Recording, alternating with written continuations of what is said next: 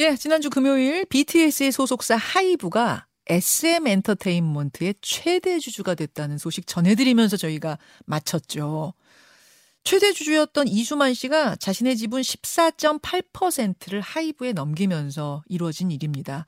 이렇게 해서 어, 지분 9%를 확보하면서 SM 인수를 꿈꾸고 있던 카카오 입장이 상당히 난감해졌습니다. 하이브와 카카오가 SM 놓고 전쟁 벌이는 상황이 펼쳐지고 있는 건데요. 그동안 SM을 둘러싸고 무슨 일이 지금까지 진행이 된 건지, 그리고 만약 하이브가 이 인수전의 최종 승자가 된다면 K-팝 산업에는 어떤 변화가 있을지 지금부터 짚어보겠습니다. 명지대학교 박정호 특임 교수 연결이 돼 있어요. 아, 교수님 나와 계십니까? 예, 안녕하세요. 예, SM이라고 하면 이수만 씨가 설립했고 H.O.T 소녀시대 슈퍼주니어 레드벨벳 뭐 수많은 케이팝 아, 스타들을 키워낸 곳, 우리 아이돌 산업의 포문을 연 곳으로 우리가 알고 있는데 언제부터 이렇게 경영권 어, 싸움에 휩싸인 겁니까? 예, 어, 말씀을 드리면 행동주의 펀드라고 하는 곳에서 네. SM의 주가가 어, 이수만 창립자이자 최대 주주의 잘못된 지배구조 관행 때문에 저평가 받고 있다라는 어, 어떤 지적을 하기 시작하면서 어. 지금과 같은 여러 가지 분쟁이 시작되게 됐습니다. 지배구조에 어, 무슨 문제가 있다고 본 거죠? 예, 좀 설명을 드리면요. 네. S, 어, 이수만 음, 회장은 그러니까 SM 총괄 PD라는 직함을 사용하시는데요. 예. 원래 이렇게 대주주이자 총괄 뭐 회장 같은 역할을 하는 분들 같은 경우 음. 회사에 자신이 가지고 있는 주식 가치만큼 즉 주주로서 배당을 이익에 따라서 받는 게 일반적일 텐데요. 네.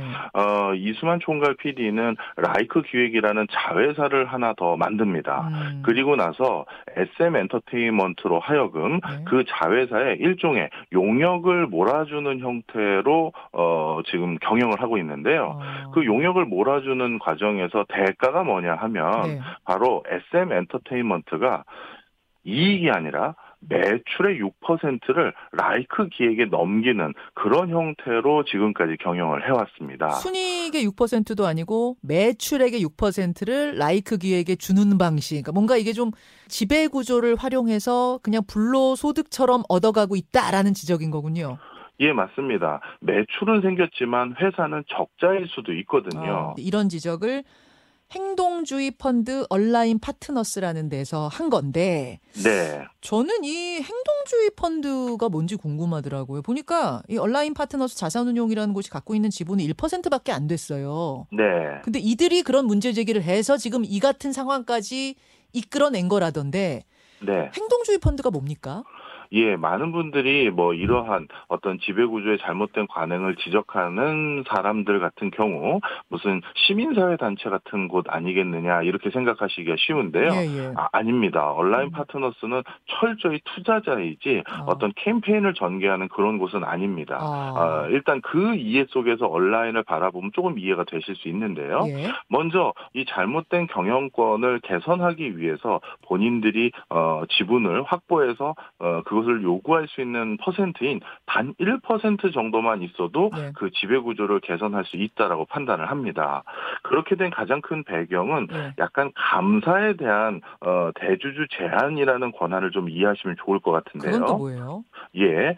어, 쉽게 말해서 회사의 대주주는 네. 가장 많은 지분을 가지고 있기 때문에 회사의 자신을 갈, 그 감시하거나 관리 감독할 수 있는 그 대상자마저도 선임을 할 수 있겠죠. 음. 그러다 보니까 감사와 같이 회사에서 잘못된 일들이 전개되고 있는지 관리 감독하고 감시하는 역할을 하는 이러한 사람을 임명할 때는 네. 대주주라 하더라도 자3% 제한이라고 해서 3% 이상의 어떤 지배, 어, 지분을 행사할 수가 없어요. 음. 그러니까 이수만 회장 같은 경우 그 전체 SM 주식에 훨씬 더 많은 지분을 가지고 있음에도 불구하고 감사를 임명할 때는 자신이 가지고 있는 지분은 소용없고 최대한 행사할 수 있는 그 저기 지분이 3%밖에 안 되는 거죠.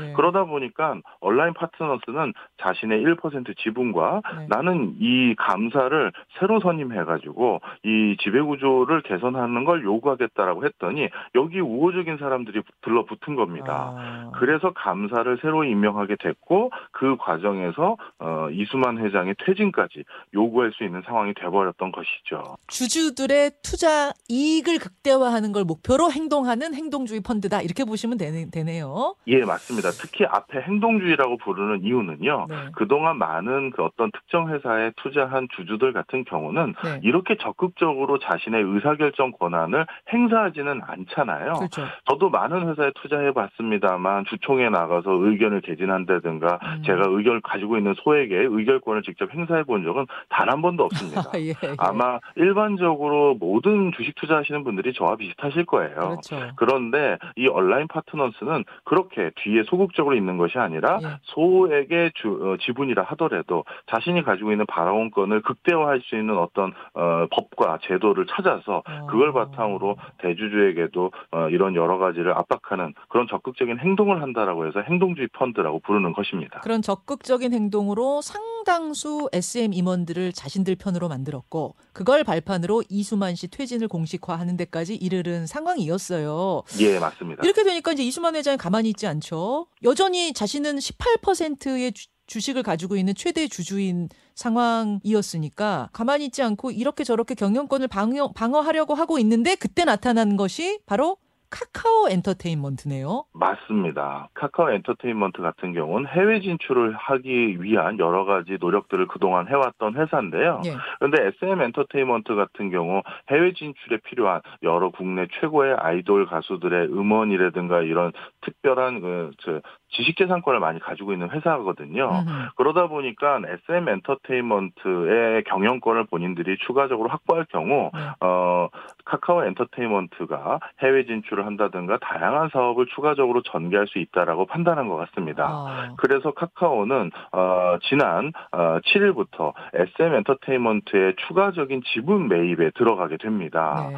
어 그래서 9%까지 확보한 것으로 알고 있는데요. 사실 네. 말이 9%지 9% 주식 모으는 건 보통 일이 아니잖아요. 어떻게 모았죠? 맞습니다. 어, 9% 주, 주식을 모으는 건 쉽지는 않은데요. 어, 제3자 인수 발행이라고 해서 예. 어, 마, 특정 개개인들에게 이걸 모은 것이 아니라 예, 예. 어, 어, 신주 및 전환 사채를 발행하는 방식으로 SM 주식을 추가적으로 매입을 한 겁니다. 그게 가능했던 이유는 현재 임원진들이 동의를 해준 것이죠. 동의. 그러니까 카카오와 이 온라인 파트너스 편이기 때문에 이, 게 네. 가능했던 거군요. 맞습니다. 어. 현재 SM 엔터테인먼트의 실질적인 등기 임원이라고 하면 4명 정도를 꼽고 있더라고요. 네. 어, 그네분 중에는 뭐 이수만 총괄 PD의 뭐 처조카에 해당되는 분과 음. 그다음에 고등학교 동창 그리고 네. 설립 초기부터 같이 사업을 영위했던 분들인데 예. 그중에 어, 일부가 이 카카오의 지분 매입에 동의하는 여러 가지 행보를 보이게 되면서 어. 카카오 엔터테인먼트가 9%까지 지분을 매입하게 됐고요. 예. 그래서 실질적으로 SM의 2대 주주 주까지 올라가는 상황이 돼버렸습니다. 자, 여기까지 정리를 일단 해보자면 이수만 씨가 뭐 경영에서는 이제 물러나는 걸로 약속을 했지만 어, 최대 주주 18% 이상을 가지고 있는 최대 주주고 여기에 카카오 엔터테인먼트가 9%를 확보하면서 2대 주주로 등극을 했어요. 예. 그래서 제가 이제 어떤 뉴스를 봤냐면 아 카카오 엔터가 SM 인수하다 이 뉴스까지 본 상태였는데 네. 그런데 지난주 금요일에 복병처럼 나타난 다크호스처럼 다크호스처럼 갑자기 나타난 하이브가 주식을 이수만 씨로부터 샀다. 이런 발표가 난 겁니다. 예, 맞습니다. 어, 14.8%를 4,228억 원에 어, 하이브가 SM 저 대주주인 어, 이수만 총괄 PD로부터 인수한다는 보도가 났었었죠. 예, 예. 그러다 보니까 이제 SM 경영권을 두고 카카오와 하이브가 어, 제2의 어떤 뭐랄까요 대결 구도가 된 게 아니냐라는 게 지금의 상황이고요. 아니 어떻게 어. 갑자기 어, 하이브가 그렇게 많은 14.8%나 확보하게 된 거예요? 이수만 씨는 어떻게 넘기게 된 거예요? 어, 사실 이수만 총괄 PD가 하이브에 어떻게 보면 도움을 요청한 듯한 흔적이 여기저기서 보입니다. 몇 가지 좀 어. 말씀을 드리면요. 네, 네. 일단 본인이 정말 경영권에 관심이 없어서 회사 지분을 넘긴다고 한다면 음. 통상적으로 전량 넘기는 경우도 많습니다.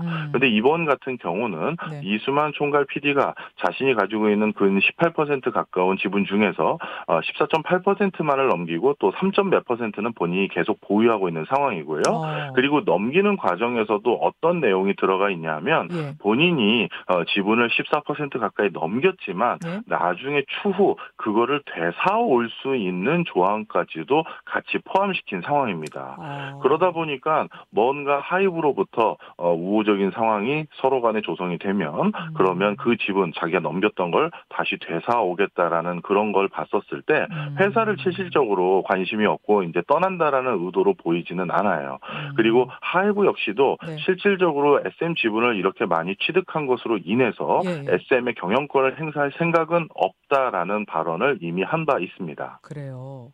아니, 전 여기서 궁금한 게 사실 하이브 방시혁 대표가 SM 출신이잖아요. 네, 맞습니다. 예, SM에서 SM에서 일하다가 나가서 자기 회사 하이브를 만든 사람이고, 그래서 SM 인수에 그 동안에도 관심은 꽤 많이 표명했는데 그동안은 이수만 프로듀서가 탐탁지 않아 했다고 들었어요. 그래서 안 됐다고 들었어요. 이번에는 전격적으로 두 사람이 손을 잡은 거네요. 서로의 필요에 의해서라고 봐야 됩니까?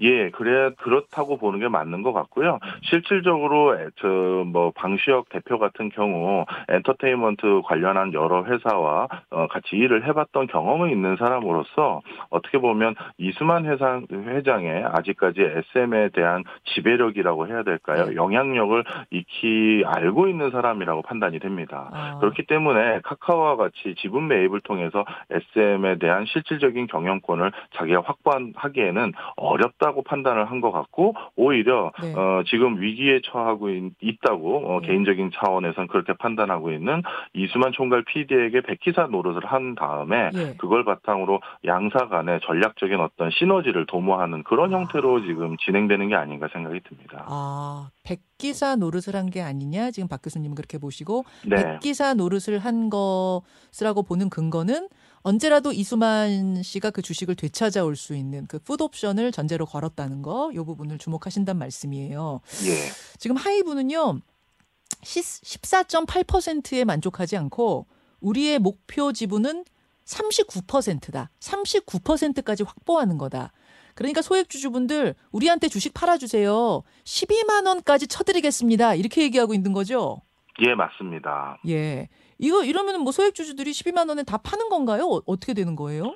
뭐 소액주주 분들도 좀 판단을 하실 필요가 있을 것 같아요. 예를 들어서 SM에 대한 이런 지배구조의 잘못된 관행에 대한 지적이 일고 네. 지금 여러 이런 이슈들이 일기 시작하면서 이런 이슈가 있기 전보다는 주식이 많이 올라온 것도 사실입니다. 보니까 금요일 날 종가가 11만 7천 원 됐더라고요. 원래 한 7만 원 하던 주식인데. 맞아요. 그런데 예. 만약 9% 확보하고 있는 카카오가 아유 우리는 더 이상 이 전쟁 안 하겠습니다 하고 손들고 나가버리면 그러면 또 반대 상황이 벌어질 수도 있네요. 예, 상대적으로 뭐 다시 주가는 다른 흐름을 보일 수는 있겠죠. 하지만 어, 떻게 보면 이수만 총괄 PD 같은 경우 네. 이제 향후 자신의 안정적인 지배권 행사라든가 우호적인 대주주들과 함께 회사를 경영하는 그런 그림을 그린다라고 했었을 때 하이브는 자신들이 선언했던 그 지분을 추가적으로 계속 매입을 할 가능성은 있습니다. 따라서 카카오가 당분간 아, 우리는 9% 이상의 추가적인 지분 매입을 하지 않겠다 라고 선언을 한다 하더라도 예. 하이브의 지분 매입은 계속될 것으로 보이기 때문에 아. 또 주가가 또 이렇게 크게 하방으로 다시 전환할 것으로 보여지지는 않는 상황입니다. 네, 카카오가 손을 들든 안 들든 하이브는 안정적인 지분율 한 39%까지 계속 매입을 할 거라고 보시는 거예요.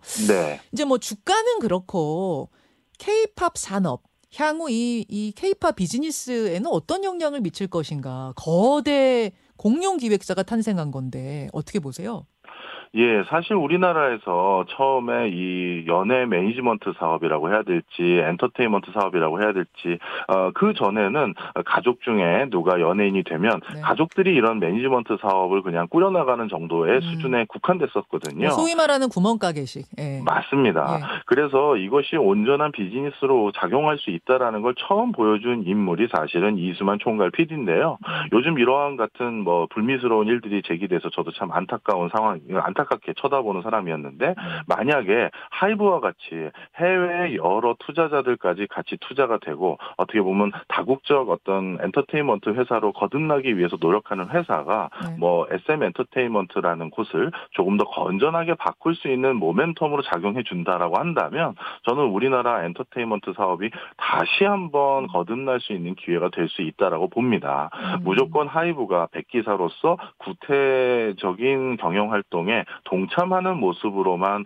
국한될 것이다라고 생각하고 싶지는 않고요. 어. 우리나라의 여러 가지 엔터테인먼트 회사들이 네. 어, 지금의 어떤 여러 가지 이런 뭐 내홍이라고 해야 네. 될까요? 네. 진통을 좀 겪고 난 뒤에 네. 다시 좀 거듭나길 기대하고 있고요. 어, 만약에 그렇지 않을 경우 이제는 뭐 행동주의 펀드와 유사한 방식으로 음. 아, 우리가 지배 구조를 개선한 것만으로도 음. 주가를 더 올리면서 주주 가치를 실현할 수 있다라는 게 이제 확인된 네. 상황이거든요. 1% 가지고도 예, 그렇죠. 예. 그렇다 보니까 만약에 하이브가 예. 구태스러운 경영에 동참하는 모습으로 귀결될 경우 예. 하이브 자체 주가에도 사실 그렇게 아. 긍정적이지 않을 거라고 판단하고 그러네요. 있습니다. 근데 너무 하이, 하이브 플러스 SM은 너무 거대한 거 아니냐. 그러면 독과점 논란 이런 것도 좀 일 가능성 있지 않나요? 어, 충분히 그런 어, 논쟁의 여지도 또 충분히 있습니다. 그리고 음. 지금도 어떻게 보면 경쟁 관계에 있는 두 회사가 네. 어, 서로의 지분을 단순히 어떻게 보면 공유하는 형태 로 그것도 경영권에 참여하지 않으면서 뭐 인수합병 하는 것도 아니고 음. 이렇게 존재한다라는 것을 지금은 뭐 저도 이쪽 전공인 사람입니다만 있는 그대로 바라보기에는 좀 어려운 말들이 많기 때문에 음. 어, 과연 앞으로 어떻게 하겠다는 그렇죠. 것인지 좀 지켜봐야 될 상황인 것 같아요. 예, 이제 곧 열리는 주주총회가 또 한 번의 큰 분수령이 되겠네요. 오늘은 여기까지 그동안 벌어진 상황들 정리해 드렸습니다. 박정호 교수님 고맙습니다. 예, 감사합니다. 예, 명지대학교 박정호 특임 교수였습니다. 김현정의 뉴스쇼는 시청자 여러분의 참여를 기다립니다. 구독과 좋아요, 댓글 잊지 않으셨죠? 알림 설정을 해두시면 평일 아침 7시 20분 실시간 라이브도 참여하실 수 있습니다.